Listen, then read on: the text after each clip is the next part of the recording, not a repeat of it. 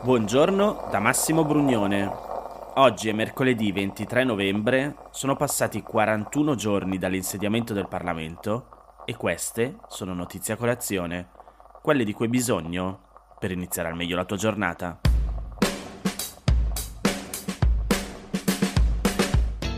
Ve l'ho lanciata lì settimana scorsa e poi come al solito sono uno stordito e non faccio quella cosa che insegnano che bisogna fare e cioè l'autopromozione. Comunque, per chi magari si fosse perso la puntata di lunedì scorso, ho creato l'NFT di Notizia Colazione. Ne ho mintati, come si dice in gergo, 100, in modo che siano copie uniche ed esclusive per chi vuole fare una prova e cimentarsi in questo nuovo mondo e può essere anche una forma di finanziamento alla produzione di questo podcast. Comunque, vi metto il link nel sommario della puntata se volete provare ad acquistarlo. Detto ciò, passiamo invece alle notizie e visto che ieri vi ho fatto un elenco sintetico dei punti della legge di bilancio, pensavo che in questi giorni potremmo entrare analizzando maggiormente i singoli aspetti. Parto dal taglio al cuneo fiscale però se volete suggerirmi voi qualche altro aspetto che vi interessa particolarmente, scrivetemi a notiziecolazione.gmail.com oppure cercatemi sui vari canali social. Allora, quel che sappiamo è che il taglio a quelle che sono le tasse previste in busta paga e che quindi dovrebbero finire nelle tasche dei lavoratori vale tra un minimo di 20 e un massimo di 33 euro mensili. Questo perché accanto alla conferma dell'attuale sforbiciata del 2% per i lavoratori che hanno fino a 35.000 euro di retribuzione lorda, introdotta dal governo Draghi, è stato aggiunto un taglio dell'1% per le sole retribuzioni fino a 20.000 euro. Se entriamo ancora più nel dettaglio delle simulazioni, restando nella fascia di retribuzioni sotto i 20.000 euro, L'impatto complessivo nel 2023 per i redditi fino a 10.000 euro sarà di quasi 13 euro mensili, che si sommano ai poco più di 6 euro già previsti, per un totale di quasi appunto 20 euro mensili. Su base annua il vantaggio prodotto dalle due riduzioni è quindi di 231 euro. Guardando invece a chi guadagna 20.000 euro lordi, in eh, questo caso il lavoratore avrà la conferma del taglio del 2% del governo Draghi, che vale poco meno di 22 euro, in aggiunta ai quasi gli 11 euro dell'ulteriore sforbiciata dell'1% del governo Meloni, per una riduzione complessiva quindi che sfiora i 33 euro mensili e un totale annuo di circa 395 euro. Ora passiamo a chi guadagna 15.000 euro, l'aumento annuale è pari a quasi 346 euro, mentre dai 20.000 fino ai 35.000 euro si supera di poco i 329 euro l'anno e chi ha una retribuzione lorda di 35.000 euro vedrà una riduzione del prelievo di quasi 33 euro mensili, quindi su base annua 394 euro. Invece nulla per le fasce superiori.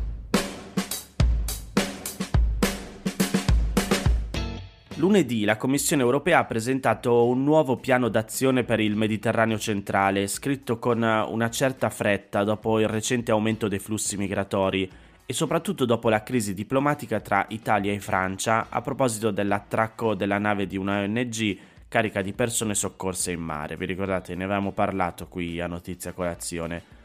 Comunque il nuovo piano prevede 20 proposte per cercare di alleviare la situazione e sarà discusso venerdì in una riunione straordinaria dei ministri dell'interno dei Paesi membri. Aspetterei quindi ad entrare nei dettagli, anche perché per ora le proposte sono abbastanza generiche. Voglio leggervi invece un'intervista che c'è su Repubblica all'ex ministro dell'interno Marco Minniti e che si intitola Un piano dell'Unione Europea per il benessere dell'Africa. Così si governano i flussi. Una premessa. Minniti è stato ministro dell'interno del governo Gentiloni ma è passato alla storia per politiche sull'immigrazione che sono abbastanza lontane da quello che è l'immaginario collettivo di politiche di un governo di centrosinistra. Nel 2017 elaborò un memorandum Italia-Libia in cui si prevedeva che il governo italiano avrebbe fornito aiuti economici e supporto tecnico alle autorità libiche, in particolare alla Guardia Costiera, nel tentativo di ridurre il traffico di migranti attraverso il Mar Mediterraneo, mentre in cambio la Libia si sarebbe impegnata a migliorare le condizioni dei propri centri di accoglienza per migranti. Il memorandum è stato poi criticato da diverse parti e sono entrati in campo anche giornali internazionali come il New York Times e il Washington Post, in quanto la Guardia Costiera libica, che riceve gli aiuti economici italiani, è formata da milizie locali che in realtà hanno spesso obiettivi diversi dal reale soccorso in mare e che sono spesso direttamente colluse con trafficanti di migranti. Inoltre lo stato dei centri di accoglienza è stato paragonato ai lager e anche l'ONU considera alcuni vertici libici della Guardia Costiera criminali e trafficanti di migranti. Comunque, proprio per questo è ancora più interessante leggere l'intervista. Alessandra Ziniti chiede all'ex ministro: Si discute da anni di un piano Marshall per l'Africa da 100 miliardi. Meloni lo chiama piano Mattei. Perché un piano Minniti? E lui risponde: Un progetto da 100 miliardi non si farà mai. Uno Stato da solo non ce la fa a recuperare l'iniziativa politica nel Nord Africa perché ci sono player come Cina, Russia e Turchia. Ma il futuro dell'Europa passa dall'Africa. Non è più il tempo di politiche emergenziali. E allora si chiede qual è l'idea di Minniti. E lui risponde un piano europeo per l'Africa che sia fin dal titolo ambizioso, si potrebbe chiamare per la stabilizzazione politica, il sostegno economico, la prosperità sociale. Cos'è in concreto? Lui dice l'Europa mette sul tavolo subito e per iniziare 3 miliardi di euro, cioè la metà di quanto abbiamo dato alla Turchia. Serve un segnale forte per riprendere l'iniziativa politica in quell'area per noi cruciale. E dove vanno i soldi? In uh, investimenti in Egitto, Tunisia e gli altri paesi di partenza, e non per costruire hotspot, che non sono la soluzione. Neppure il più autoritario dei governi riuscirà a fermare la legittima aspirazione dei giovani a raggiungere l'Europa. Oltre agli investimenti, gli Stati dell'Unione Europea garantiscono corpose quote di ingressi legali perché c'è bisogno di lavoratori qualificati.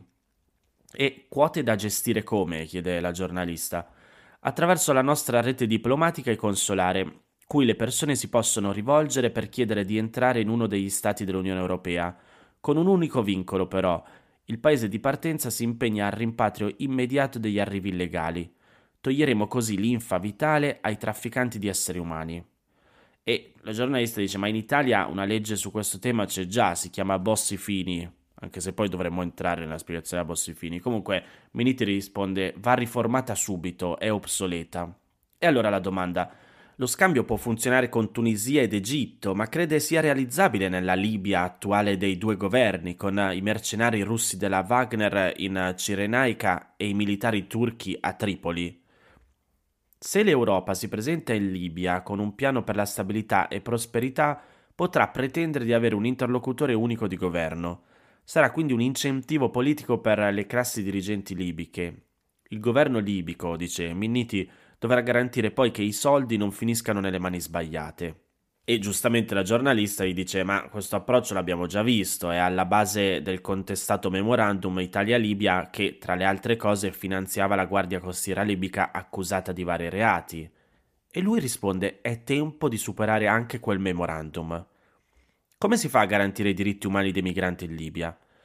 Vanno svuotati subito i centri di detenzione ufficiali usando corridoi umanitari che l'Europa si impegnerà ad aprire. E i centri illegali? Da chiudere anche quelli, ma essendo la Libia un paese di transito, dei centri di accoglienza bisogna prevederli, facendoli gestire insieme da ONU, Unione Europea, Unione Africana.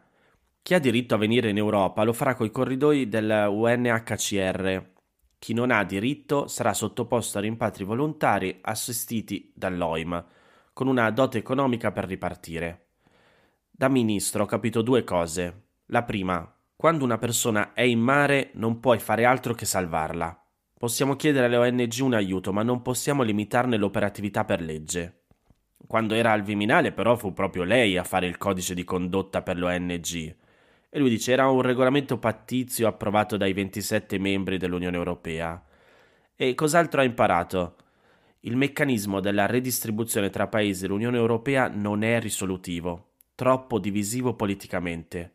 Un piano per l'Africa invece non lo sarà. Minniti, ma non siamo all'aiutiamoli a casa loro? No, è l'Europa che si aiuta a casa sua. Ogni euro investito in Africa è un euro investito in Europa. Insomma, un taglio interessante da cui in maniera molto laica forse poter iniziare a discutere.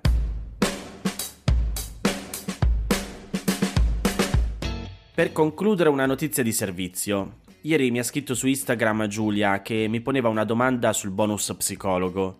Mi ha scritto di aver fatto richiesta del contributo per sessioni di psicoterapia, ma da più di un mese la domanda è in fase di lavorazione. Sono andato a controllare sul sito dell'INPS e ho scoperto che c'è un aggiornamento in cui si comunica che l'INPS stesso ufficializzerà con un apposito messaggio l'approvazione delle graduatorie per l'assegnazione del beneficio entro il 7 dicembre. Contestualmente l'istituto provvederà a informare gli interessati sulla base dell'ammontare delle risorse finanziarie disponibili dal giorno di pubblicazione del messaggio, poi decorrono 180 giorni utili per usufruire del bonus e sostenere le sessioni di psicoterapia, mentre dall'8 dicembre sarà disponibile la procedura per le prenotazioni delle sedute e le conferme delle stesse da parte dei professionisti. Insomma, Tocca aspettare e vedere quanti sono i fondi che effettivamente riceverà chi ha fatto domanda. Comunque, ci aggiorniamo.